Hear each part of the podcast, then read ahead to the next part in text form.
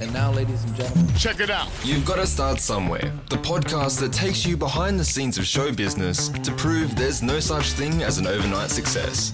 With your host, Rachel Corbett. Welcome to the show. Today I'm chatting with TV host, media darling, and political agitator James Mathison. Hi, media darling. That's- that's- is that like what you say for people who don't actually have current employment? Yeah, that's it. Yeah. been on stuff in the past. yeah. We just see you everywhere. So you're like, it's a nicer thing than saying media slut. this guy's been on so much stuff, but none of which you'll probably remember. He's a media darling. yeah, I think it's a really nice way to describe you. Uh, so I want to get the Reader's Digest version of the life of Matho uh, as you take a little whiff of one of my essential oils, which we've been discussing before we've I started. thought that was Amel. oh, You are going to be loosey goosey. uh, tell me back right at the beginning when you were a little bloke, I'm assuming wandering around with a beard. Uh, when you were a kid, what were you like when you were little? I loved sports. Like that's what I was obsessed with. Um, I was terrible at school.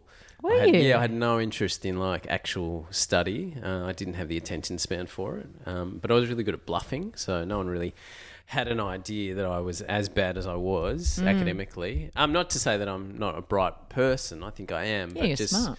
in terms of that structure where you sit down, 30 kids in a class, follow what one person is saying, rote learn stuff. I just, something in me reacted against that, so I never did very well. But yeah, I loved playing sports and watching sports like basketball, tennis, cricket, soccer. Uh, I played all of it. And yeah, that, I think part of me, and this is true for probably a lot of young Australian males and females as well, like thought that maybe I could like play sports. Maybe I could do that for a job, you know? What sport in particular did you have one that you wanted to do? I loved cricket, but I was pretty terrible at it, you know. Right. And then there gets to a point when you're not so good at cricket, it becomes like the longest Saturday afternoon of your entire life. Because you're not really spending much time at the crease, you're not really getting a bowl, so you're going from probably 11 in the morning to probably 5:30 in the afternoon standing out waiting at, you know, long off. You know, yeah, for five hours. You know, so you get a lot of thinking time done as, as a shitty cricketer.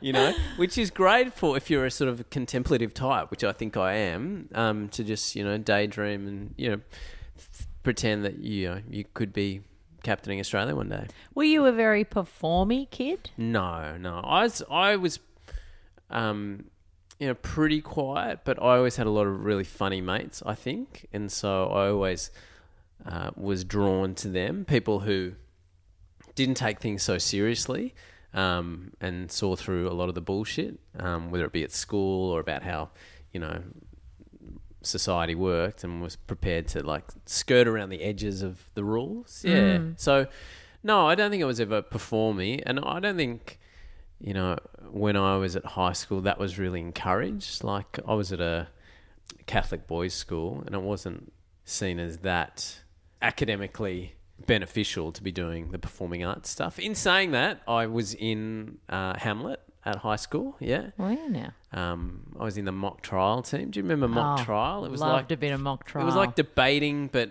when you thought debating was for geeks, like Yeah. you could sort of pretend that you were a barrister. I yeah. blame mock trial entirely for the fact that I went and did a law degree because I thought this is what it's about. It's Uh-huh. about standing up in front of people, arguing a point. This is great. It's like law and order in real life. And it's like, oh, no, it's not. It's photocopying documents and completing contracts, and it is boring. yeah, yeah. It, it's it's filing stuff. That's it. it's using a hole punch. yeah.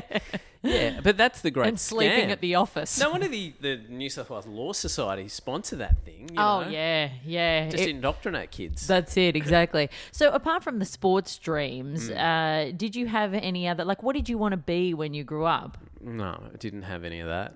You didn't know what you wanted no to do. idea. No. So, when you left school, what did what did you do? Did you go to uni or? No, I didn't go to uni. Uh, one of my sisters, my elder sister, had gone on student exchange um, about 10 years before me. And that fascinated me that you could get finished school and go traveling and live in another country. And so I really agitated to do that. And my parents sort of conceded eventually. Um, And then I got my HSC results, and they're like, mm, I don't think you're going to do that. You know, you probably need to buckle down and find a career. But uh, to their credit, they saw me crying and, you know, decided, sure. and broke. Yeah. Uh, Um, and so, yeah, first year out of school, I went to South America. I lived in Ecuador for a year as a student. Yeah, and so I did another year of high school in South America, learned Spanish, learned how to play football. Um, and yeah, lived in a, a town um, in Esmeraldas, which is in the north, really poor part of Ecuador.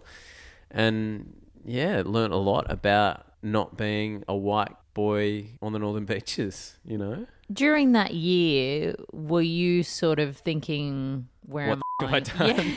Yeah. Oh yeah. I mean, uh, in the first few months, you're like, I can't speak the language. No one else speaks English. This is before sort of email and internet. Um, if you wanted to call home, you know, there was a like international exchange phone center you had to walk to. Um, so it was really isolating and terrifying. And I'm, you know, 16, 17, I'm 17 at the time. And so you're like, I can't even, I can't even ask for a glass of water here, you know? I'm going to Um, die of thirst. I'm so thirsty. if, I, if I spoke Spanish, I would be less thirsty.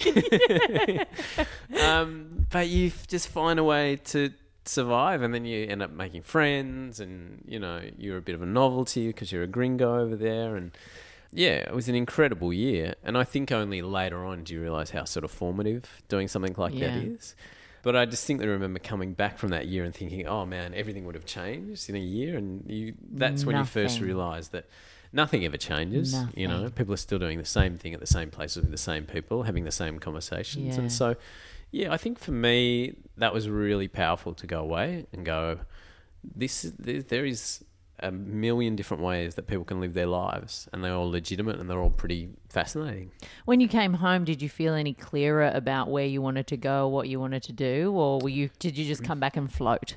Yeah, I floated. Yeah, I was working. I think I got a job um, in a warehouse at Innovations. Do you know Innovations mail order catalog? Oh my word! I get that mail order catalog now because I bought one of their mobile phones for my dad because he can't use any of the smartphones or anything. And I was looking for. I'd never heard of the company before, and now they will not stop sending me their damn catalogs. Do you ever flick through the catalog? No, I haven't yet. Ah, here's a wall clock that meows like your cat. Here's here's a laser pen that you can use as a broom. It's like who buys this shit? You know? And the reality is Me. a lot of people a lot of people buy this shit in huge amounts. So I was working in a warehouse at Innovations. Um, but I wasn't working in the good part of the warehouse where you send the stuff out. I was working in returns where people send the shit back. And so if you buy something from one of those mail order places and you don't like it, you put it back in your little post pack and you send it back. And then someone, some schmuck, has to open this massive cage full of returns mail every day and then log the shit that you don't like. Oh. We're talking busted clock radios, we're talking used slippers. Oh, my my favorite moment I think was we used to sell these things called breast friends, which are the chicken Oh, chicken fillet fillets, right. That women wear within their bra. yes, to yeah. Make you look like you've got bigger boobies. Mm. boozies, Yeah. And so women would wear them, try them on for a while, and then go, "Nah, they're not for me." Put them back in the bag, and then just post them back. So you're, it's this lucky dip where you're opening packages, you don't know what's in there, and oh, oh, here's some sweaty breast fillets that someone's used and sent back. That's that's great. It's like the unhygienic version of anthrax. Remember when that was going around and everybody was worried about opening mail? Yeah, yeah. It's like the shittiest Christmas ever. Oh, what did someone get me? Some dirty undies. I'm always surprised at what people will send back because I am so. I, I think when I hear stories like this, I think, why am I so particular about following the rules Mm. when people clearly do not give a shit? Why do I leave the tags on, only wear it once, never leave the house, pack it back up exactly as I found it, and send it back in when people are just putting their boob sweat in a couple of chicken fillets and going, James will deal with it? and and he will. and he did. Like sometimes we would send, we would sell like uh, like um, this pack of gardening, like a, uh, a hoe and uh, a little shovel and these seeds for people who wanted to learn gardening.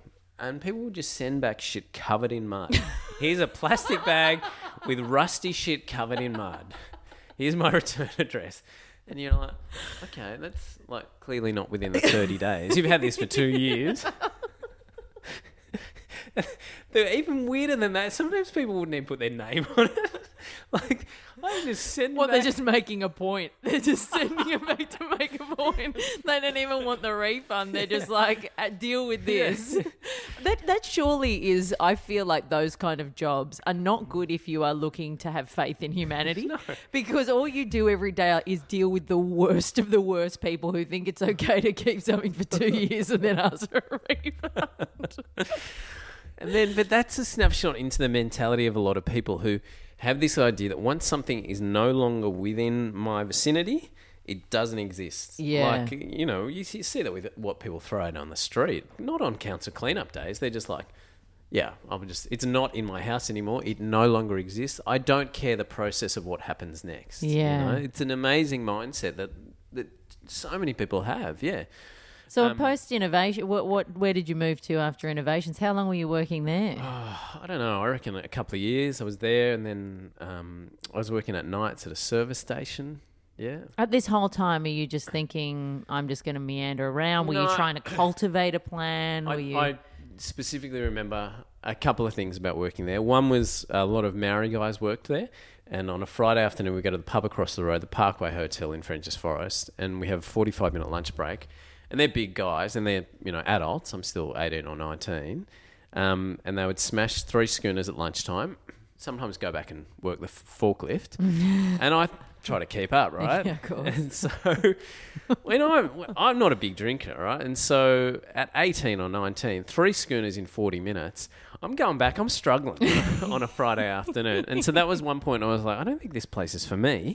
yeah. the other defining moment of being there is when I saw a couple of guys who were probably in their late 50s, early 60s, who'd been there for 20 odd years, maybe longer. And I was like, oh, oh my God, this is what can happen. You know, you just don't do anything and mm. you become them. Mm-hmm. Lovely guys, amazing what they did. But I was like, that, I'm, I'm noping the f- out of here. Yeah. You know? And so I think at some stage I spoke to my parents and I was like, I, we need to work out a plan. And they're like, "What are you into?" And I was into computers. Like that. That's what we sort of forgot in the mix. You know, I didn't do a lot of schoolwork, but I was always tinkering with computers. Um, and so I went to the Computer Power Training Institute. I don't even remember that? Never heard of. Break down the walls, right? Don't you? Oh. There's a guy with a sledgehammer. Oh, I remember this night theme song. Yeah. yeah. So I did there, and uh, I, I studied there, and I did quite well.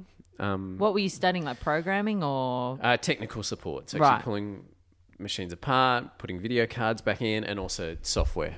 And then straight out of there, I got a job for Dell Computers in a call center, which is also great for shaping anyone listening. Want to get a perspective on humanity? Work in a call center, you will develop more compassion and patience and empathy than you can imagine for people who you then call. You Yeah. know, um, so I now have infinite patience for people when I call up with a problem because I know the shit fight that it is to be on the other end of the phone. Um, and yeah, I was there for about a year. Mm.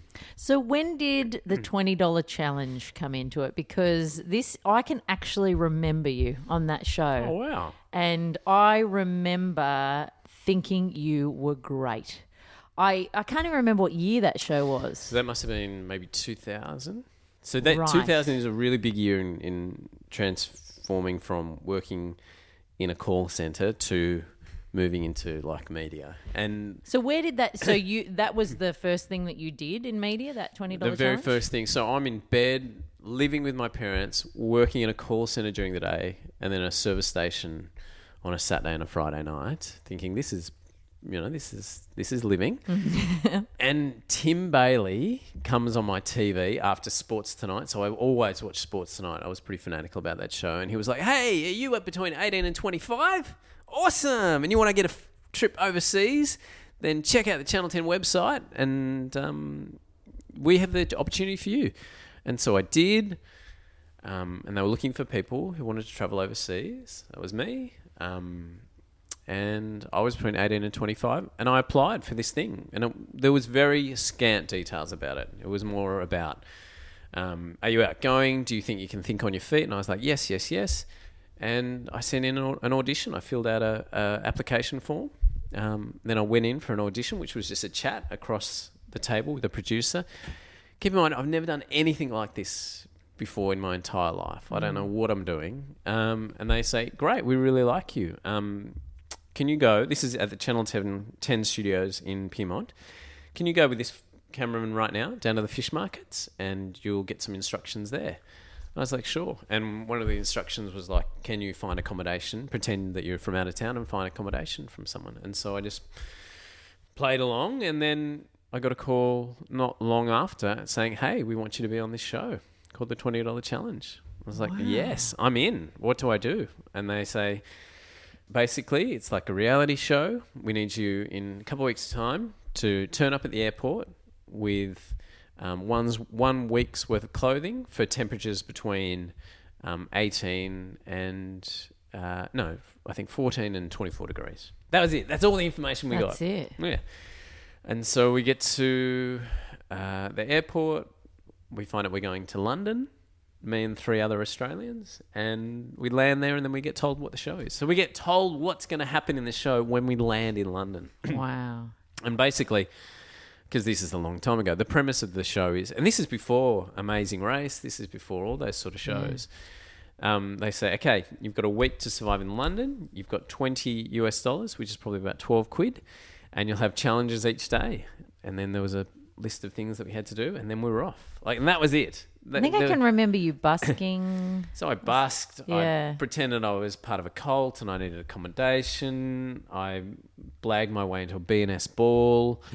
You were Um, very good at it. Yeah, I was. I I did really well, and I survived the week. I completed all my challenges, and yeah, it was a crazy week, and it Is was there a any- crazy show. Is there anybody else that was on the show that stuck around in media?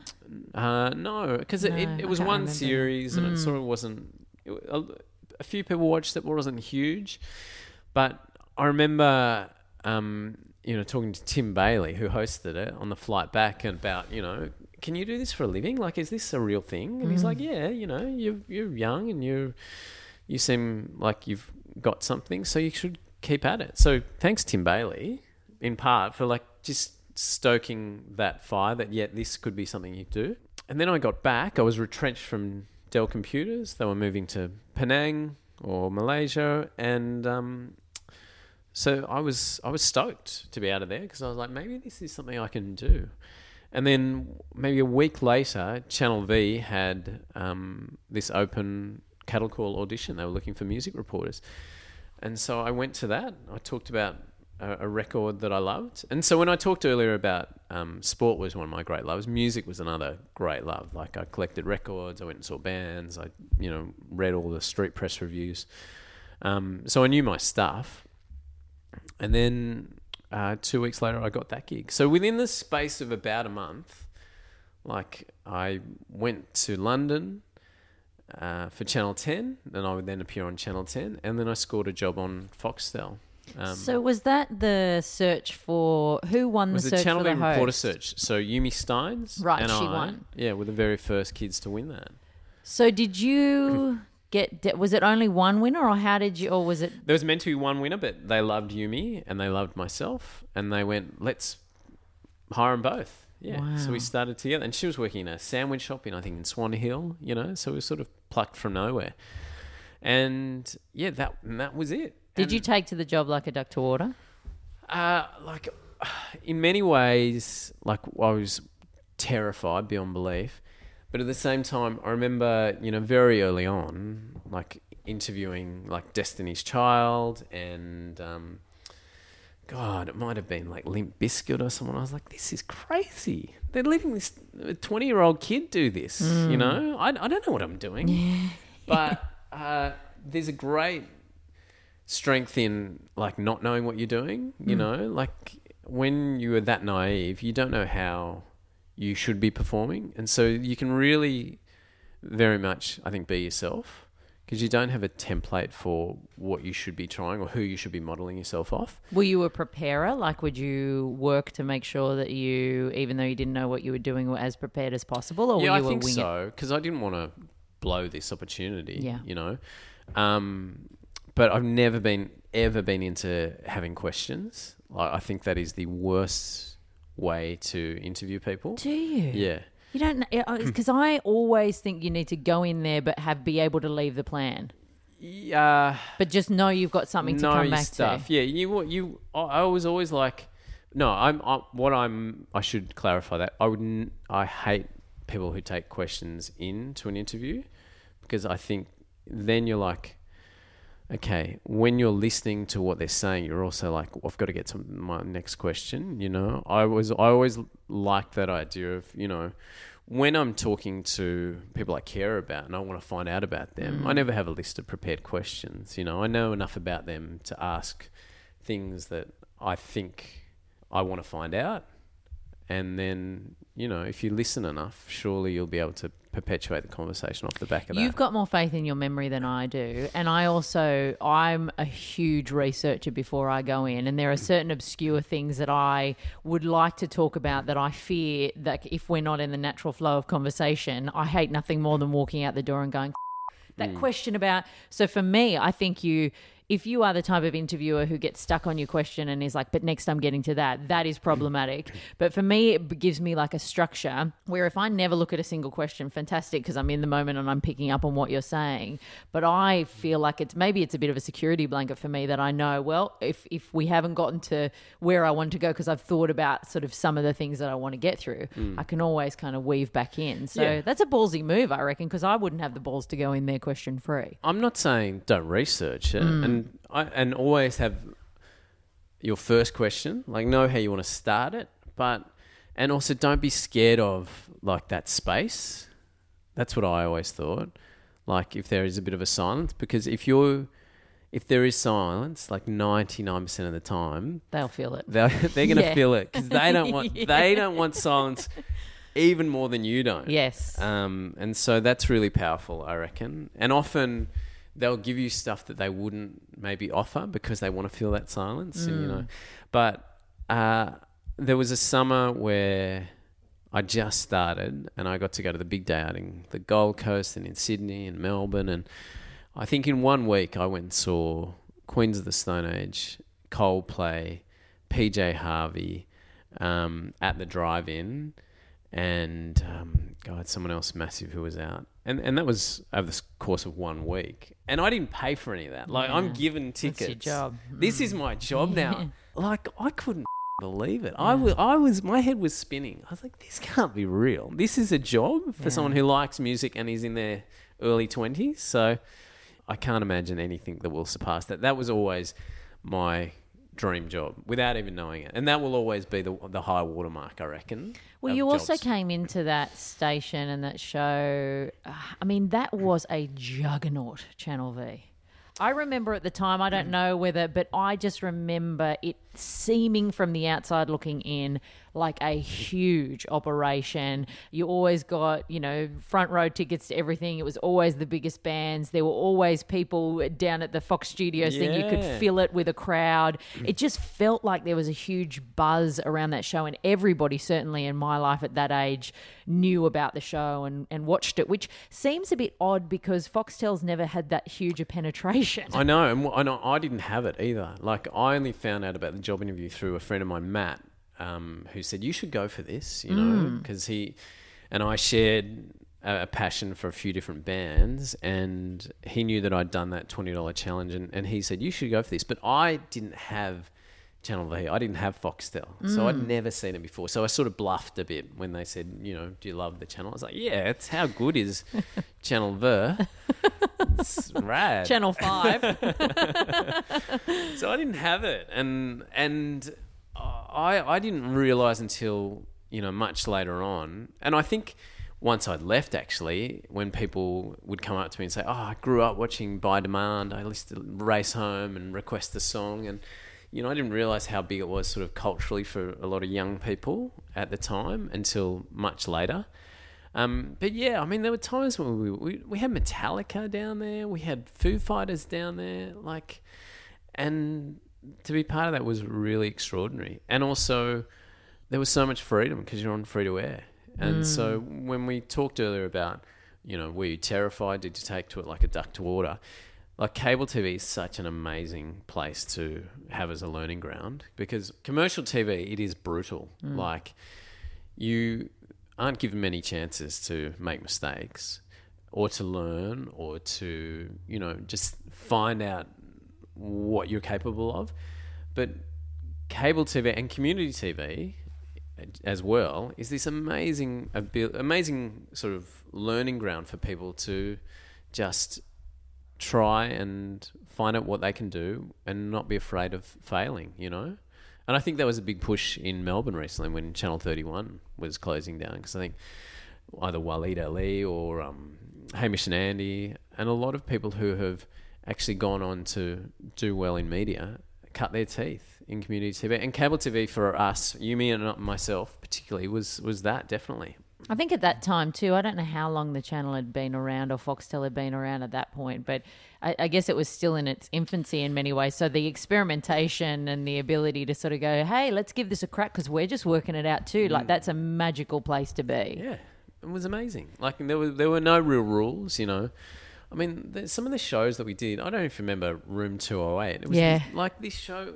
When our amazing producer Ben Richardson was like, "Let's just have a show where everyone dances, you know, and people getting ready at home can dance as well, you know." That's right. Yeah. and vote for their favorite. Like it was something out of the seventies, like some harebrained idea.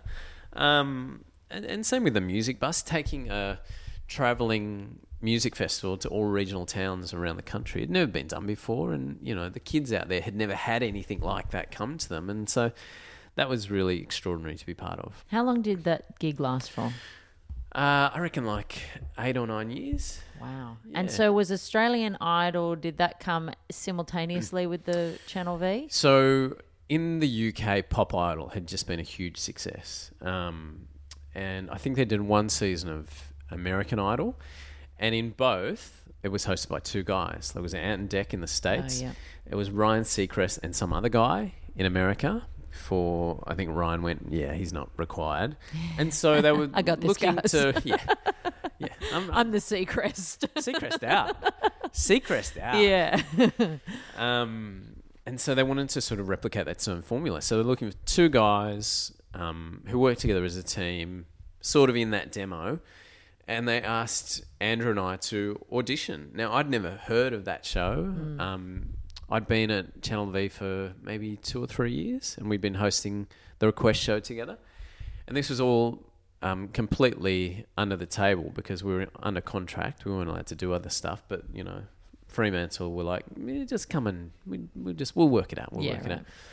Um, and they sent us home with some. I my recollection, maybe my memory is, is fuzzy, but I remember getting VHSs. Would that be right in early two thousands? Still, yeah, they Yeah. gave us VHS copies of yes, it would be right. of Pop Idol. yes. Yeah, you're and right. I'm watching it in my uh, apartment in Manly, watching Pop Idol. I'm like, oh my god, what is this? and and keep in mind that we just had pop stars out here, so Oh, yeah. they'd had um, Bardot. Bardot, Scandalous, Scandal apostrophe us. Scott Cain oh, God. was on it. So he was on the last series, which was a, a, a dismal failure. So we thought, look, let's do this. Worst case, it'll be three months of work, you know, a little bit of money on the side, and, you know, wouldn't hurt uh, the channel itself, you know. And so, yeah, we agreed to do it, and then it became like crazy, enormous. It was it was the biggest show on TV for about three or four years there. And that was a total shock for you. Oh yeah, Yeah.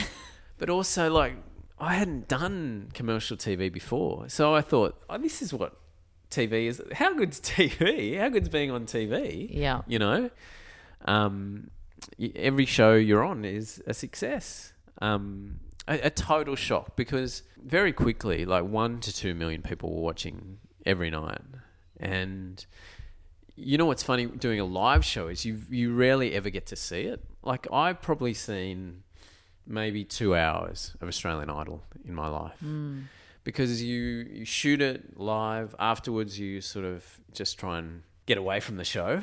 Um, and then we we're also doing Channel V at the same time, so we'd do that, and then we'd go and do the the weekly by demand show during the week. And so, you, you were sort of detached from how big it actually was. Um, but I remember going to that grand finale at the Opera House and just like there being 10,000 people out of their minds, being bombarded from people I just had barely knew and had, hadn't heard from for years, wanting tickets to that grand final. I was like, this is going to be big. Mm. And, and it was. It was like, I think 4 million people watched that finale, which is was crazy for the time. And Did your life change in any significant way in terms of the visibility of you?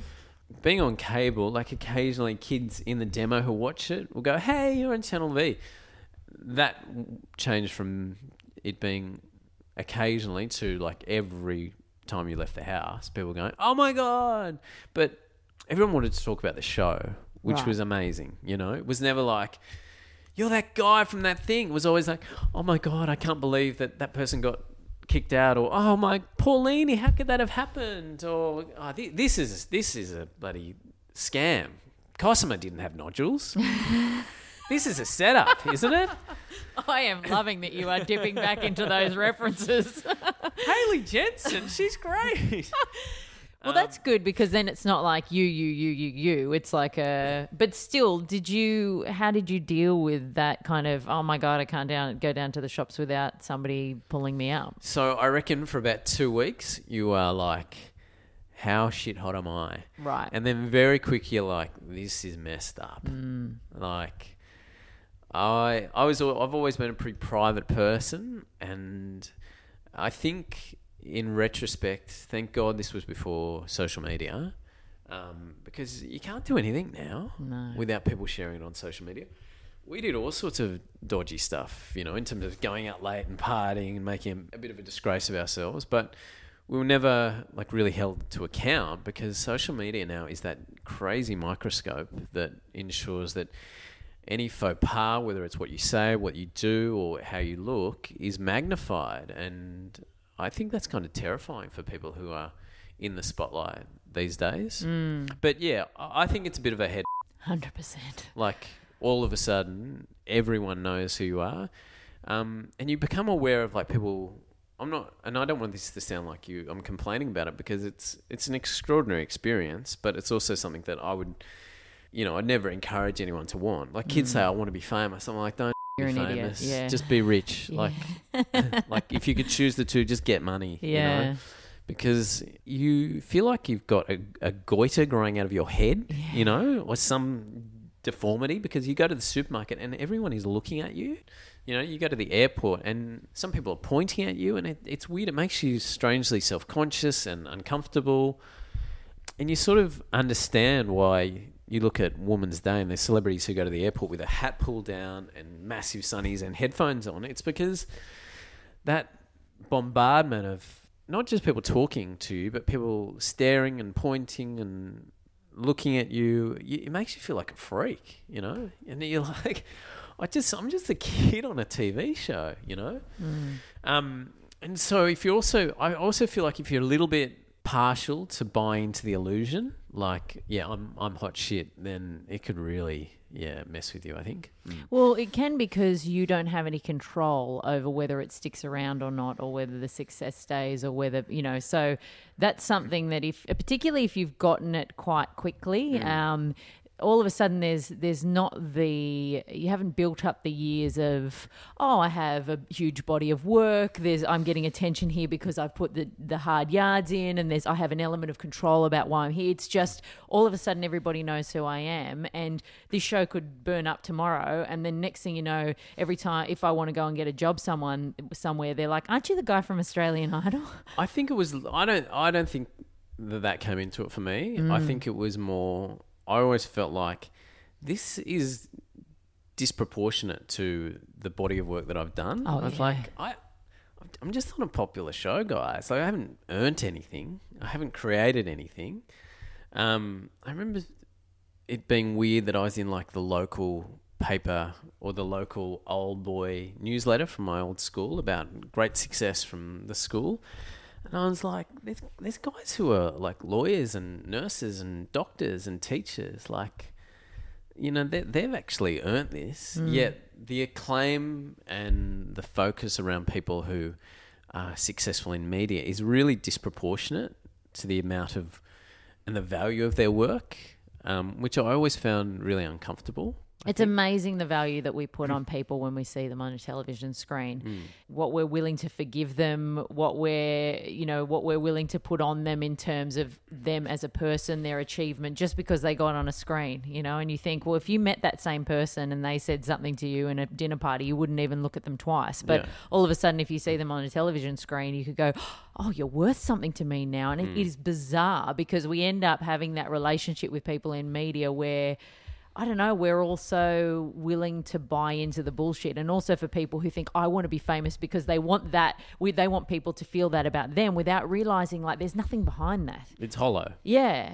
And you also set yourself up for fail. I don't know, if, you know, you set yourself up for disappointment. If that's all you're chasing, um, I think I think people have a, such a warped idea about what it means to be recognized in the street. Yeah. Um, and it's not a case of, oh gosh, I've spent years finding the cure for can- cancer and people are coming up and giving me a high five about it and I can feel proud about my achievement. It's like, I was, I'm, I'm on the telly. I, you know? I don't know. It's weird. But then I think a lot of people uh, live lives where they, they don't get recognized for anything. Yeah. And so they think that fame might be the answer to that. And it, it really isn't. And I think you see a lot of people, maybe more in LA or in the overseas market, who end up, you know, turning to drugs or their life spirals out of control. I think that the idea that any of your self worth is tied to your success in this industry is so um, facetious and Fraught with danger. yeah, so dangerous that it needs to be, you know, drummed into young people who want to get in the industry. I think. I think part, well, certainly part of the motivation for me starting this show was I, I was teaching a lot um, for uh, teaching radio and to people who wanted to get into the business, and people would always want to know how do you get on TV, how do you do, you know, and, and they always a wanted the answer to be about two seconds long, not well, I've worked for like sixteen years, you know, picking up crumbs here, there, and everywhere, and you know, you build a body of work, and so I wanted to talk to people who were on TV to get the sense that hey, it's a lot of work, and also the fame element for most of the people who are professionals is the worst part of the of the job, and it's not the thing that uh, uh, that it's cracked up to be because I am all about living your life in a way that psychologically protects you from major you know damage or dipping down in a hole of depression and you know because I've been around that a lot. And I think if you desperately want fame that is reflective of an insecurity that if you get that you will it will all fall apart for you mm. because it won't be what you dreamt it to be. It won't fulfill you the way that you thought it would. It won't fix what problems you were trying to get it to fix.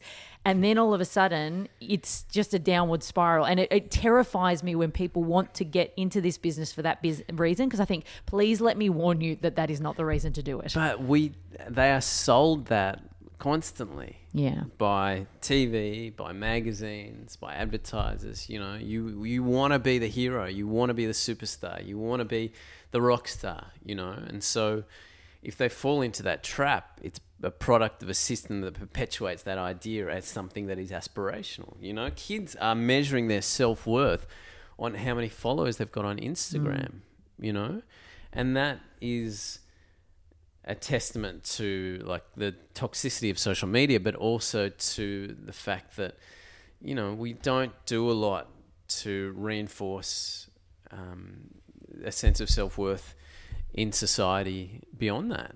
You know, like when you know, I mean, at school, um, you know, even the way that I remember growing up that sporting heroes were idolized, you know, I think that's really dangerous for kids. Um, I think that idea that, you know, that is what you want to achieve is the superstardom uh, means that, yeah, how you value who you are becomes tied to how many people like you or um, how many people uh, know who you are. That that that it's so dangerous and so empty that yeah, I I, li- I like that we're talking about that so we can sort of chip away at that myth. But you know, for me, uh, it was really important early on to see that. Hang on, this I, I haven't done much and I'm getting all this acclaim. This is essentially hollow. The whole thing is an illusion, you know. Yeah. And and knowing that early on meant I could sort of navigate it. Mm. No, this is ridiculous. I'll play. I'll play along, but this is ridiculous. How do you think shows like Australian Idol and that kind of stuff contribute to that? Because in some ways, I mm. think there's a. It's great to have an avenue for people who just wouldn't get the chance to get into the business to find a way in through the door. Because that's that's sometimes the toughest thing. And you think, gosh, so many people out there are so talented, get overlooked, will never get a chance, and this is a way to get a chance. But at the same time, there is a sense, particularly with you know, even now it still happens on shows that it's it's rare for that success to continue post show and you have this attention even on you know shows like the voice and that kind of stuff where for the series and the season of the show you're in every magazine you've got the lights on you they're shining brightly and then those lights turn off and you're sort of a household name and a bit set adrift in a way. Um, and so I, I, I, I don't know I grapple with that because I a I love those shows. I, I think it's amazing to discover talent but at the same time I, I've never worked on one so I don't know how well we prepare the, the industry prepares those individuals for what happens after that life Not very well. yeah, but I just I I feel like it's it's bittersweet in some ways because you think, gosh, if you were offered the opportunity to go on national television and have your talent displayed to the world, why wouldn't you do that? Mm. But if you at the end of it are sort of going, guys, gu- guys, Anyone? anyone, Anyone? anyone, then would you? I'm still here. yeah, would you do it again if you had the chance? I don't know. Lee Harding would be a great kid to speak to about this. Remember, he did Wasabi. Wasabi. and so he he he sort of What's became third or fourth on the show. He was sort of this punk pop kid and um, got music videos and went on a tour and just got chewed up and spat, out Spat by the industry. You know, and the the two things that always stuck in my claw and and I never quite was able to sit comfortably with was what happened to the kids afterwards. You know, they'd get record deals, but uh, the ones that weren't clearly going to make money were quickly like, okay, Yeah. see you bye. You know, rather than let's find them songwriting partners, let's um, make sure that they can flourish by supporting them. Um, that didn't happen a lot, to be honest. And also, I never was very comfortable with those early audition rounds of Australian Idol when kids would come in who didn't know how terrible they were. Um, producers knew how terrible they were, put them in front of the judges, knowing that they were going to get mocked and Panned. ridiculed by the judges and then by people at home, and they weren't in on it. The kids weren't in on it. Some of the kids were, thought that, oh, I think I'm amazing here, you know, but they were being set up Right. to made look the fool, and I, that always made me feel uncomfortable um, because, despite the fact that you know we always said you, you know this is going to be on air, and they'd signed a disclaimer, we knew what the power of being on television and the after effects were. They didn't. They'd never been on television. They weren't privy to actually what happens, and so yeah, uh, that always made me feel a little bit. Uh, yeah, perturbed. I think. That- It's hard to explain to somebody though at the same time to say, look, there are these are all the perils of the game, because it, I don't think it would change anybody's mind if you said to some, a kid, No, I'm not saying that. I'm Yeah. saying, but if you know that you, "Oh, it's hard to watch," Yeah, if you know what the reality is. if you know what the reality is, and you're still like, we would have producers um, who would be like, "Oh, this is this this kid is going to be television gold," but you also knew that they would be, you know, the next day after that show aired, would be probably humiliated and ridiculed, and their mm. life would be difficult for a little while after that. So yeah, that's a really tricky line. Mm.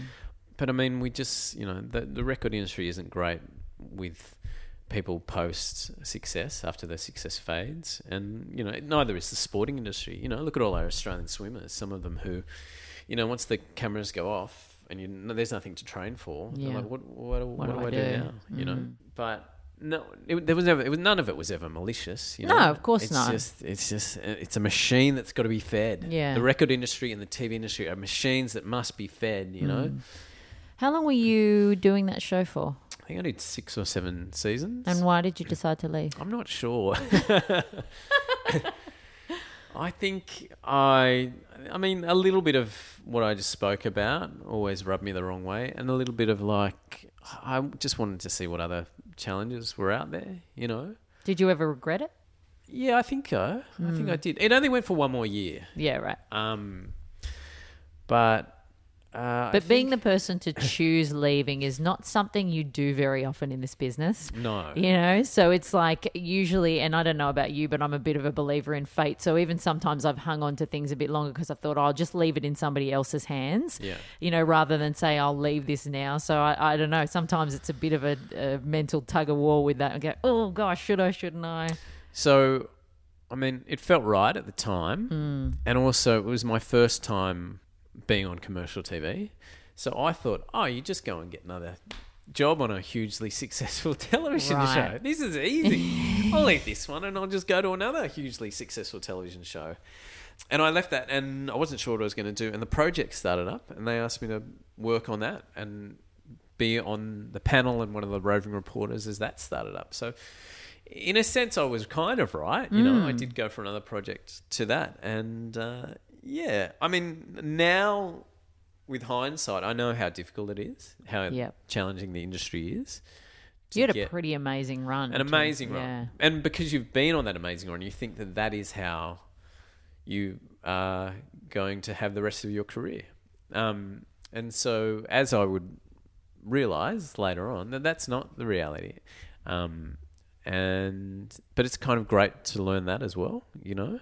One of the best things I think you can learn is failure early in the business. I think my very first job on radio sort of failed after four months or something, and I learned pretty quick. Oh, you're hot, and then you're not. And I had you know bosses who would hug me hello when I was the breakfast talent, and then the next day I literally passed that same boss in Who the a hundred percent. He wouldn't even say good morning to me the day before and after not being the breakfast talent. Yeah, a hundred percent. I promise you. And that was a harsh lesson, and and then began the broken years of, of our Corbett. Um, but you know, I I am forever grateful for understanding that at such an early stage in my career because I then worked my ass off. I knew nothing would be easy, and then you sort of aren't so damaged by things that are, are, are more often than not outside of your control. Yeah. You know, you can't tell whether a producer or somebody who's casting something is going to think you're the right person for the job. You might have all of the skills available, but you might not have the right look. You might have not, have the right chemistry with the person they really want to have. You might not have a million things. You can't control that. So having a realistic understanding of what you're going to get out of the business and realizing that it can be gone in two seconds, I think is a healthy thing to learn at any point during your career. Yeah, and also not thinking that you know your value is tied to your getting employment in this mm. industry. Because if you do that you you need either a therapist or some meds. Because you're going to miss out on stuff that you're perfect for. Yeah. you're going to be overlooked for stuff that you think you've nailed. You are going to not get callbacks for stuff that you'll leave the room and they're like this is this is going to work you know? Mm. You will get fired by reading about it in the newspaper mm. And so you, it's it's a very incredibly um, fragile industry, but at the same time, I think it really strengthens your sort of in, intestinal fortitude and your emotional resilience um, because it um, it is like that. In saying that, I think I've complained about you know fame and the brutality of it all. It, it's like one of the greatest jobs you could ever have in your life. You know, you get paid well, you don't work crazy hours, and you get heaps of perks, hmm. like getting to go to stuff that you'd never go to ordinarily. So there are so many incredible elements to it. But I just, yeah, I think it's nice to talk about the fact that you know it's not all rainbows and lollipops. Yeah, I think Um, it's really important for people to have an understanding, particularly people who are on the outside wanting to get in, that it is so much work, and that the you know I think it's important to have that realistic realistic understanding before you jump into thing, and to know that you need to want to do this for the right reasons. But the thing is now, what I didn't have the opportunity to do that kids have now is that you can have an idea, you can shoot it, you can write it, you can create it, you can have it online and build an audience without the gatekeepers. Yes. Like if you are good enough, you will be found out now. Yeah. Which is so powerful and so exciting. There has never been a more important or creative or uh, easily accessible time to be in the media. You know, it might not be the mainstream media, but you, you if you've got a good idea and you know how to shoot and you know how to cut, if you know how to record on your iPhone, you know, and, and make a podcast, you know, you can be out there and and people are like, oh, no one will hear my stuff. If you do it enough and it's good enough, you will get an audience. You know, people will start talking about it. Um, and with that in mind, you it has to be your own shit. Yeah. You know, if you are trying to go, oh, I love what you know, uh, Kylie Jenner does, and I'm going to be like her, or I love what um, Louis C.K. does. I'm going to do stuff like his, or Gary V. He's big on YouTube, isn't he? I mean, I'm, I'm sounding really old now. Um, but if you're going, I want to do what they do, then sorry, just You have to be bags. yourself, Like, yeah. know who you are and trust that what you're doing is uniquely your own, and and and people will gravitate towards it. And if they don't, then that's all right as well. But um, I just think people need to move away from that idea of oh I like this character or I like this podcast I'm going to do a version of that just find your own shtick Yeah, absolutely. Um, so you then went to the project. You were doing that for a year, and then you left that. yeah so I've just left a series of really highly rating hugely successful television shows So why did you decide to leave the project? Um, one was I was living in Sydney and I was in Melbourne, and Yeah. so I was traveling back and forth three days a week, which was kind of just it, it really took its toll, I think. Um, and I had always wanted to get into writing, and uh, I got into a screenwriting course in New York City, and I went, well, I'm I'm out of here because I can just come back and.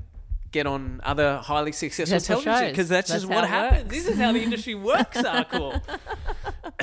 and so I did that, and I was, and also I'd always wanted to live in New York, but I've always wanted to like not just um, be hanging out in coffee shops. Yeah. like so I wanted to have a bit of purpose over there. So yeah, I did a screenwriting course over there, and it was uh, amazing to be around other people who had great ideas. It was amazing just trying to learn a bit of discipline, which I've never really done in my life. Like you actually, okay, these are the blocks of time you'll sit down and you'll write. Yeah.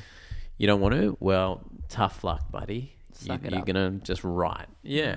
Um, and so that was fantastic. Um, but I was really lucky to be part of the project when it started out and to see a show being created out of nothing. You know, Idol was from a, a format, and so there was a, a, a Bible that you had to try and replicate in terms of look and feel. And the the project, um, you know, I think Craig Campbell. This is just an idea in his head on a napkin, and he made it happen. Um, and what is it? Eight years later, Fantastic example too. Like one of the things that a lot of uh, media bosses that I've come across, especially in radio, they sort of say, "Oh, yeah, we need to pick and stick," but then they don't pick and stick. They flip flop and they go. And the only real re- way to better show in and to make it successful is to stick with it. And that show was panned at the beginning and had small numbers and was like, "This is never going to last."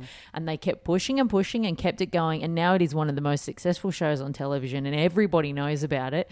And that idea of the commitment to that show to get it up to where it needed to be, I think was a great example of what you can do by sticking with something. And Ten are pretty unique in that mm. field. I mean, you know, at the time they were, you know, doing extraordinarily well. You know, MasterChef was booming. I think Idol was still doing okay. Biggest Loser was doing pretty well, um, and so they, they were prepared to, to pick and stick, and they and they still are. Like, have you been paying attention? Is a really great example. There was no promo. There was no campaign about its launch. They just put a show on and then they just stuck with it. And now it's got a real cult following. Yeah. And people love it. Um, but there's very, very few uh, network executives who are prepared to do that, you know, because there's so much at stake, you know? There's so much money at stake. Those advertising slots are expensive, and if you Safer promise, is better for Yeah, some exactly. executives. You'd yeah. rather run, you know, crazy shit that dogs do, volume good four, Lord. Good lord. and and get eight hundred thousand people. It costs you nothing. Your Yeah. return on investment's pretty good. Um, but yeah, I full credit to Channel Ten. They really do sort of stick with stuff. Mm. In So you finished the screenwriting course, and then what was the plan? Did you ever want to stay over there, or were you like, I'm going to come back and get right back into the high uh, profile, really successful television show that's just waiting for me to get off the plane and get into? Um, which didn't quite happen. um, I don't know, and I also thought like maybe I could write a. f- Maybe maybe these films are good that I'm writing, you know, and something will happen. But if you think television is hard, try try writing scripts. Yeah, that's that's that's that is some.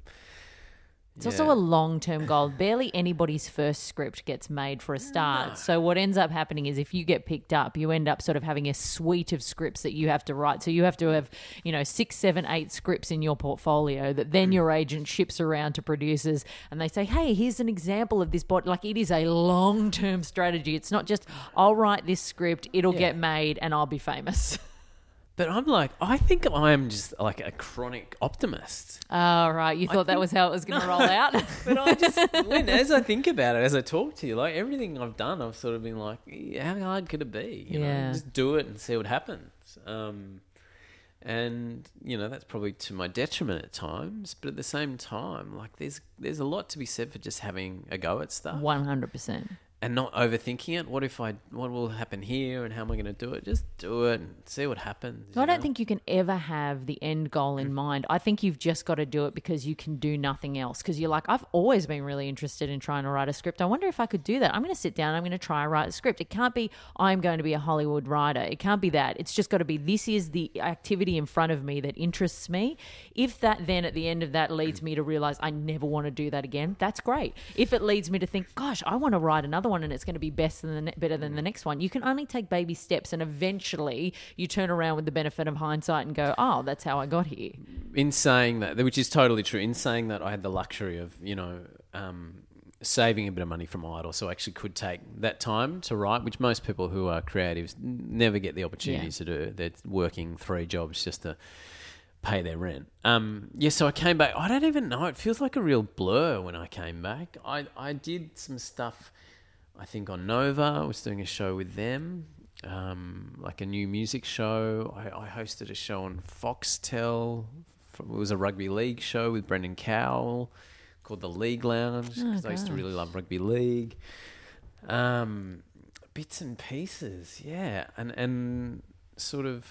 Uh, just yeah, like you're talking about crumbs. I was doing crumbs, and I was also I also started doing um, movie reviews for Weekend Sunrise. Oh, yeah. um, and that's sort of how I ended up getting, or in a roundabout way, on the Channel Ten Breakfast Show Right. Wake up. because um, Adam Boland, who was the producer of Weekend Sunrise, was also the guy who got hired to create Wake Up, and that. so he was like, "Hey, I like the guy who does movies. Maybe he could be our host." And yeah, and that's what happened there. How did you feel about the end of that show? Because I think, um, and I don't mean anything about the show in particular, or any of that kind of stuff. I just mean the idea of a show starting and then not continuing.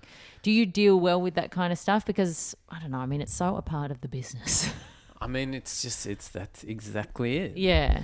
Everyone, and this is without exception, everyone I know in the business has been axed brutally. Yes, yes. It's a Like- part of the. If you have not, then I mean, Derryn Hinch used to always say, if you have not been fired about ten times, you haven't worked in the business. Like it's Mm. part of it. Yeah, I was actually really interested in. Um, I think it was Meshel Laurie last year was talking about you know Nova or one of the networks being a bit hard on her, like saying, "Look, sorry, it's time to go," and speaking out about it. And I was like, "Yeah, I can see what you're saying, but like that is every single person I know in TV and radio." Um, if if you get called in and told before you read about it in the papers, then you're actually ahead of the game. you know? um, yeah, I think I got called in on the Wednesday afternoon, um, and they said Friday will be your last show, which is pretty good. Like I know Helen Kapalos, you know, I think she was like finished her broadcast, and then straight after, hey, um, that was your last show. So Wow. what the You yeah, you don't even get a chance to say goodbye. yeah, I, I know, you know, sports presenters at other networks who do a broadcast and then the next morning it's like that was your last show for the week. No, no, no, for your life. yeah, actually, that's how my first show finished. Yeah, it was my, and I was in uh, Melbourne, and I was leaving to go back to Sydney for my twenty first birthday party, and the boss called me in and said, and I was racing out to the airport, and I said, oh, I I've like really got to go to the airport. He's like, no, no, no, I need you to come in. It was like, the show won't be coming back on Monday, and that was it. And he's like, what are, what are you going to Sydney for? And I was like. My twenty first birthday party. So okay, and then it was like, yeah, it's like, how's the show going? It's like, uh huh, uh huh, yeah, it's great. But yeah, it's it's it can be really brutal at times. So sometimes, even the last full time contract I did uh, at Triple M. We got uh, told sort of six weeks before we ended, which is great because then you go, okay, well, let's have a great six weeks. Like, let's bring this baby home. Hamish and Andy have just announced a year before they're leaving that they're leaving. So they get to sort of romp it in for a full Yeah. year. Well, they're leaving on their own terms. Yes, of course they are, yeah. And you know, for people who are listening and don't have a lot of experience with how the industry works, they do that because they are f- afraid that someone will set the ship on fire. Yes. You know, they don't want you to. And this happens in a lot of businesses. It's Mm. not just TV. You know, when I lost my job at Dell Computers, it was like. This is your last day. You're out. and they don't want people to Download the, the hard drives yeah, and- or upload malware, Upload, yeah, you know, or go on air and just burn the station to the ground. Yeah. you know, share and I think to myself, skeletons. with, but I think to myself with performers who do that, and there are a few out there that put, I go, you are doing yourself the mm. disservice. like if you are a killer professional and you find out, you know, two weeks to go, and you go out and you have bumper shows, and you've been a delight to work with, and you leave that building with your head held high, you win. Like everybody wins. If you walk in there, throw a bomb under the joint, talk about who's boning who in the sales department, and then piss off, like you'll never work again. yeah, So Terry. it's- It's, Terry. If anyone's listening, Terry is boning Joyce. Terry and Joyce. That sales department, I tell you. So, Horny as a ro- a Roman sandal. so were you um were you optimistic? Like when you when Wake Up finished, were you just like, yep, okay, on to the next? Did you? Because I guess that's your first. I don't want to say failure because I don't think these things are failures, but that was your first sort of. Oh, this hasn't been my decision to leave.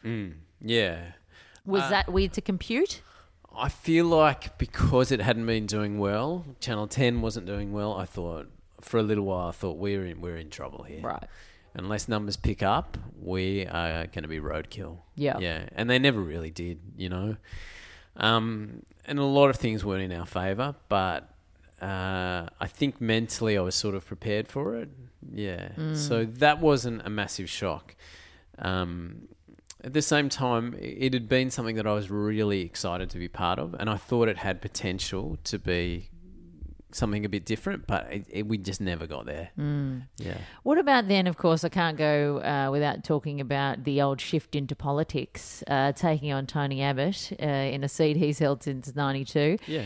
Had you always been interested in politics? Where did that sort of come from? I think I'd always been interested in issues of social justice. I think I've always been interested in politics. Um, and so I had never really thought about, you know, actually getting into the political system. I always thought the way that you created change was, you know, going to marches and going to roundtables and signing petitions. Um, but that that has its limitations, I reckon. Um, and so I grew up in that electorate um, in Frenchs Forest, and I went to school in Brookvale, and so I have been there and seen a lot of the sentiment that a lot of people have towards Tony Abbott, and you know. He, he, he canes it every year, you know. He's been unchallenged pretty much for, you know, pretty almost 25 years in that seat.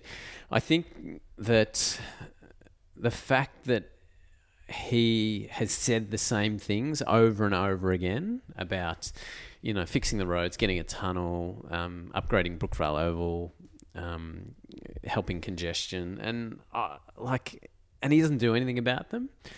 And no one holds him to account because it is such a safe seat. Uh, something about it, I just I, I saw his campaign launch, and he promised those things, and I was like, hang on, I think he said exactly the same things three years ago, and I looked it up, and he did, and then I found newspaper articles from 2001 where he'd said the same things, and I thought, this is bullshit. This is actual bullshit that you can promise something. Imagine you worked for an employer and you said, I'm going to get these things done in the next three years, and your contract renewal came up, and he said, Have you done any of those things? And you said, No, no, but I will do them next time. Uh, just, just give me another contract. Yeah. And that's what keeps happening. Get another contract for three years. In no other workplace would that happen. So yeah, I I don't know what inside me was so adamant that he needed to at least have some sort of accountability. And I went I'm going to do this. And I knew that I had some advantages that I was from that electorate that I had a profile. And you know in a lot of people's eyes they probably just thought oh he's just a you know washed up reality TV host. He doesn't know what he's talking about. But I also follow this stuff really passionately. And I think about it and I um, sort of thrash it out with my friends. And so I was very confident that I had enough knowledge to, you know, if it came to it, stand on my own two feet. Yeah. So I, pressed the go button. I was like, let's do this. Mm. I remember a friend of mine, Sam Yeldon, was following you around for with the camera for MTV, covering this kind of thing. And I remember I, I saw him at a party one night, and this was before you and I had met, and we hadn't worked together before. And I was, I had seen that you were running, and I th- and I was like, what is this about? And I remember saying to Sam, like, is this for real, or is this like a media guy who's like, you know, because I didn't know what kind of person you were. I'd mm. never been, I'd never been around you. I'd never met you. And I remember Sam saying to me, because I think he had your T-shirt on at this party because he was going to hand out flyers or do Yeah, something. it was yeah. election time or something. And he said to me, he's the real deal. Like he's really, you know, and Sam's no idiot. He's a really nice guy. And I remember he was really gung ho about supporting you. And I just thought, oh, right. And then we started working together and I properly met you. And I was like, oh, no, right. You are a decent guy. Like this is a genuine kind of passion of yours. Mm. Um, because I think that immediate cynical kind of thought when you see that is like, oh, right. But then you realize, oh, this is something that you're doing because you genuinely want to create change. And you, while you didn't win, you still did really well. Yeah, we were really, ha- and everyone's like, "Oh, you you you're a failure. You didn't even get close." We were like, "Hang on, we got you know almost twelve thousand people who voted for us in a five week campaign. We were only, you know, maybe a thousand people away from topping Labor and being mm. the you know number two in two party preferred in that electorate. You know, there was an uptick of about twenty percent of youth." Who enrolled to vote? So for us, that was what it was all about. You know, getting people activated, involved, and believing that you know change can happen. And we didn't win; we didn't even get close. But if you look at every social change that's happened around the world, it doesn't start with just one boom and oh, okay, we've altered the course of something. It is it is hard, slow, boring, patient work, chipping away and creating momentum over a mm. long time. And you know, and and that is what is difficult for a lot of people who want to create social change is is getting enough people not just to buy in and go yes let's march a march yes we have a march because that is easy. Mm. That's the easy part. That is cathartic for people. Yes i was outraged and i took to the streets. That's the easy part. And the hard part the real part is going what next? How do i keep people motivated engaged passionate interested and informed so that we have a groundswell that is continual and and that's the real challenge. And that that's what i'm really fascinated about. How do you do that? And also how do you um, make people believe that, that change is actual possible is actually possible? And you the one way to do it is to actually you know prove that it's possible. But the other way is to like keep pointing out examples of you know how it is possible you know? Um, every single social movement around the world started with a small group saying we have to create change here and everyone else going you're crazy Yeah. um, and then just stating their case, knowing their argument, being strong, um, not listening to those who want to keep things as they are, or worse still, attack them for even wanting to create change. Yeah. Is is that now uh, your focus? Are you kind of going down that path, or are you, is it taking the eye off the media ball, or I mean, so here's the thing like the amount of time and effort that is required to do something like that, you almost have to treat it like a full time job, but you can't really because there's no money in it. Yeah. Like, you know, anyone who is an activist will tell you that, you know, it's just done off their own bat with their own blood and their own money. And that's pretty tricky when you've got a young family, you know. So, and that's what I'm sort of navigating now. I'm like, how do I stay involved in that? How do I, you know, commit to it because it's something I truly believe in, and um, pay school fees? Yeah, that's a real challenge, and uh, I haven't got the answer yet.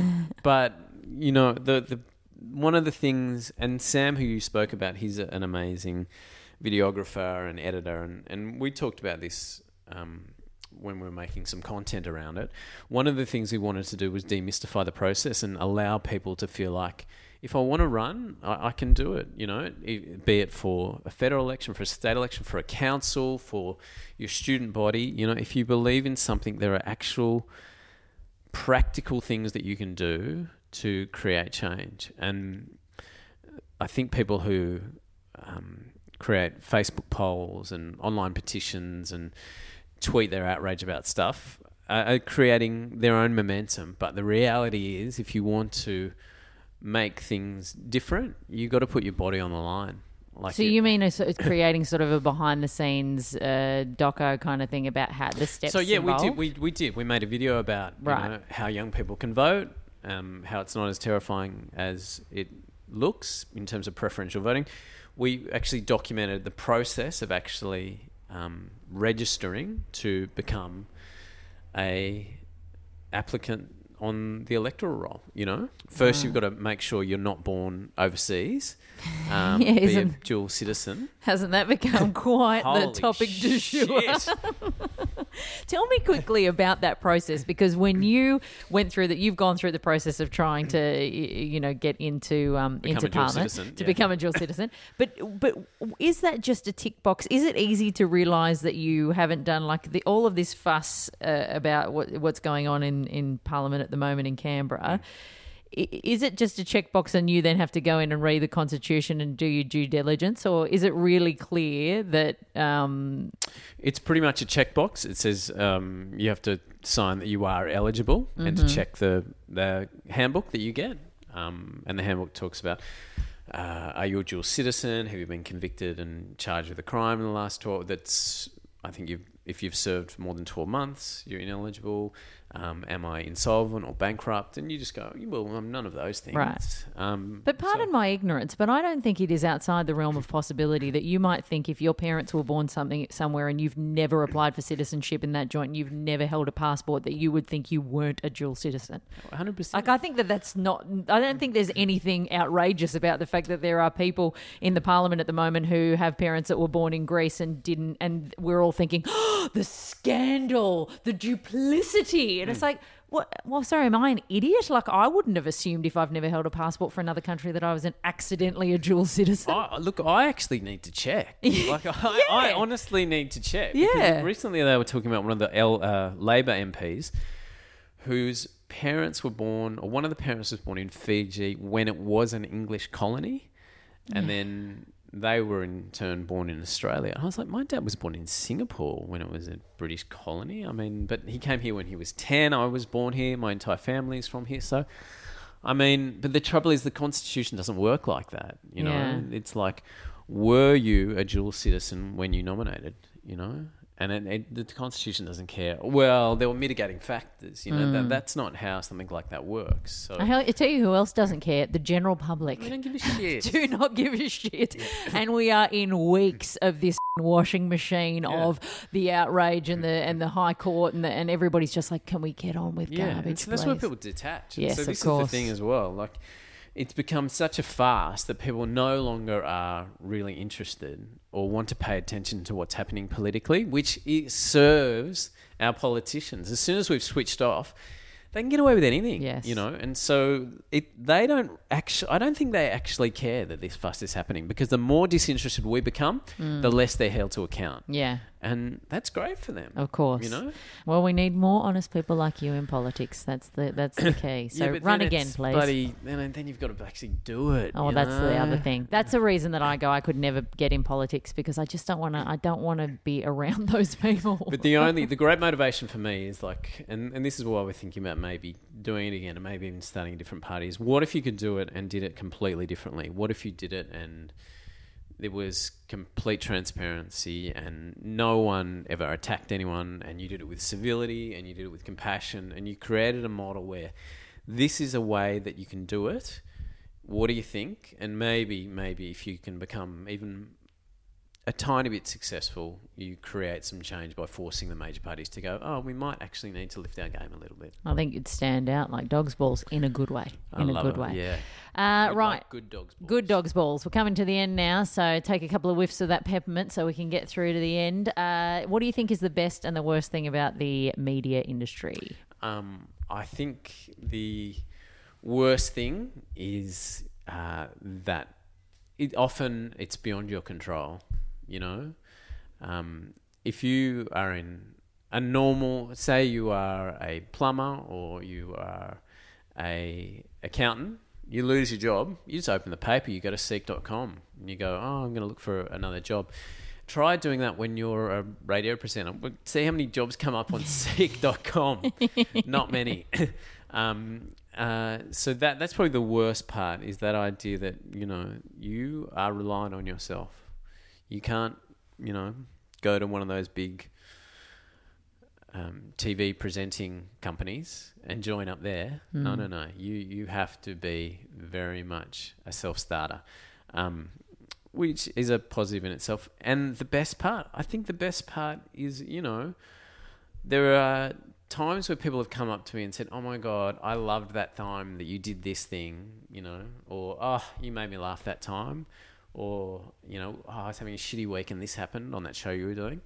Like that's really quite magical to be involved in you know without sounding pretentious. That the idea that you can create something that someone remembers and brings joy to their life because life's hard. And if hmm. you can be involved in something that you know gives them a little bit of levity and makes them smile then i reckon that's pretty extraordinary Right, final five questions. Uh, your biggest regret?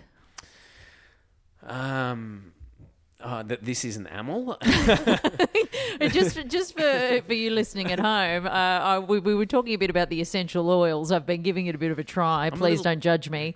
And uh, you and James was telling me that sniffing peppermint is good to give you a bit of a pep up. and I have never seen anybody grab a bottle and sniff more I'm a than this man. You yes, uh, you've been just grabbing at that thing. I think, gosh, am I asking bad questions? Am I am I making him nervous? I don't. I don't think I've got any real regrets. You know, I think you just never know what you're going to end up doing, and I think that's the thing that people starting out need to remember. Uh, You ask anyone who's, you know, I reckon over about forty, and ask them what they're doing with their life, and ask them, is it what you thought you'd be doing when you were growing up? And I guarantee ninety percent of those people will say no. No. How did you get there? No idea. You know, you just have to be open and say yes a lot. Particularly in this business, I think trying to have a plan is almost impossible. in any i reckon in any business Mm. you know just like find what you love and find a way to do something even remotely related to it Your dream gig.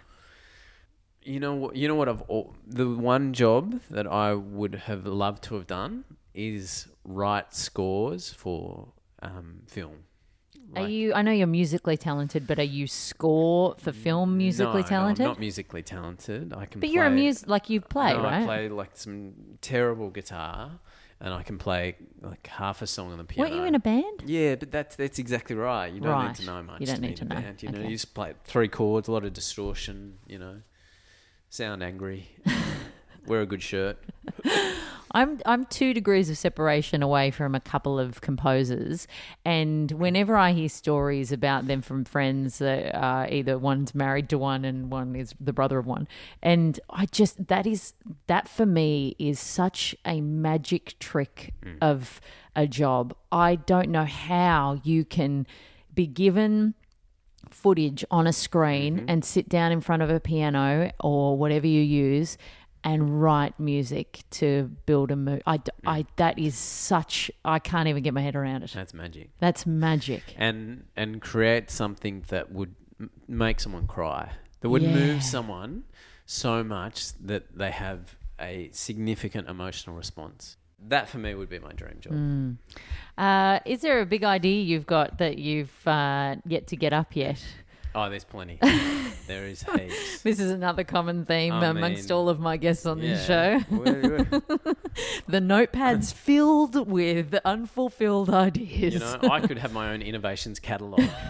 with crazy ideas that I've never actually come up with. Yes, I'm actually. I'll, I'll, I won't tell you about it now, but I've just um, filed a, a patent on something. Yeah, Oh, that's exciting. yeah, which is really exciting. That's really cool. That's something I know I'll never do because my sort of uh, invention, like I'm good at coming up with ideas and the creative space and that kind of thing, but the whole invention side of things or actually needing a patent for something, I don't think that's a path I'll ever go down. So that's pretty impressive. I mean, you know, you just you just be hopelessly optimistic. Yeah, well, that's it. Maybe I will. Maybe I will. Uh, we'll watch this space. Uh, if you weren't doing this, as in working in media, what would you be doing? I reckon I'd probably still be in a warehouse somewhere, you know, or on a call, and at the end of a call. Sweaty center, chicken fillets. managing. Maybe I'd be managing a team at a call center.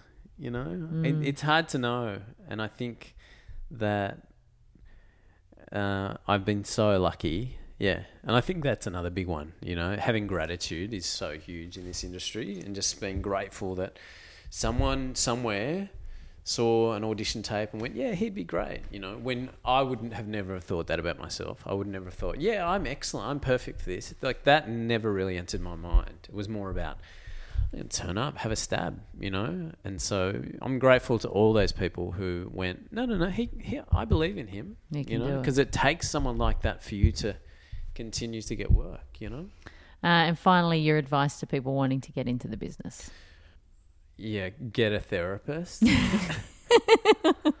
like probably Xanax, Zoloft, um, Valium, um, probably some mood stabilizers in there, some essential oils. essential oils. No, I reckon you've got to get the flying hours up. You know, I think a lot of kids think that they could just walk on air and, and do it, but you have to do the hours to be able to pull it off on air. And I think there's a great way to do that. You start your own YouTube channel, start your own podcast, um, start your own blog.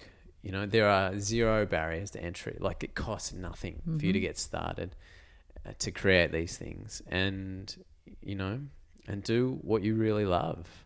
Like Tom Williams, what's his name? Is he the guy with the great ideas? He was a chippy, like, Yeah. and so he started Rang up doing American stuff Rosso. in TV and on radio that revolved around him being a carpenter. You know, um, O- Osher, who I worked with on Australian Idol, like he knew he wanted to work in music, and so he he made audition tapes around music, and then he got on Channel V. Um, you know, all, all the people I know haven't just gone, I want to be on TV. They knew a niche, whether it was, you know, gardening or football or sports or news, like, and they knew their stuff around that niche, and then they sort of crowbarred their way in there. Dr. Chris Brown, who you're doing The project, the project with, with, yeah. he was a vet, and he was like, I can do a show, you know, around veterinary science on TV, and then has parlayed into a career in TV. So always, anyone who thinks I just want to be a presenter, like you, you're kidding yourself. Know something, know your stuff around something, and be that. Whether it's an entertainment reporter, whether it's a um, you know, a, a comic book expert online. Like, there's guys who review board games on YouTube who are hugely successful. They're the most unphotogenic guys you've ever seen in your life, but they've got a massive following because they know their board games. Yeah. you know, and they're passionate about it. And there is, if there is something that you love and that you care about, there is going to be hundreds of thousands of people out there who care and love the exact same thing. No matter how obscure, no matter how weird, no matter how rare, they're out there. And you just make something that talks to them. And on that note, we say goodbye. Thank you so much, James. I really appreciate your time. Thanks, Rach. Thanks for listening to You've Got to Start Somewhere. Thanks. To subscribe to the podcast, check out other episodes, and keep up to date, head to you've got to start somewhere.com. Thanks so much for listening to my chat with James Mathison. And here's hoping that one day we do see him in Parliament because he is very, very passionate about doing things differently and actually helping people instead of just waffling on and trying to stay in office. Next week, I am chatting with the lovely Amanda Keller Of course, she is the host or co host of the Sydney breakfast show Jonesy and Amanda on WSFM. She has also been a fixture on our radio and television screens for years, including, oh God, do we all love it, Beyond 2000.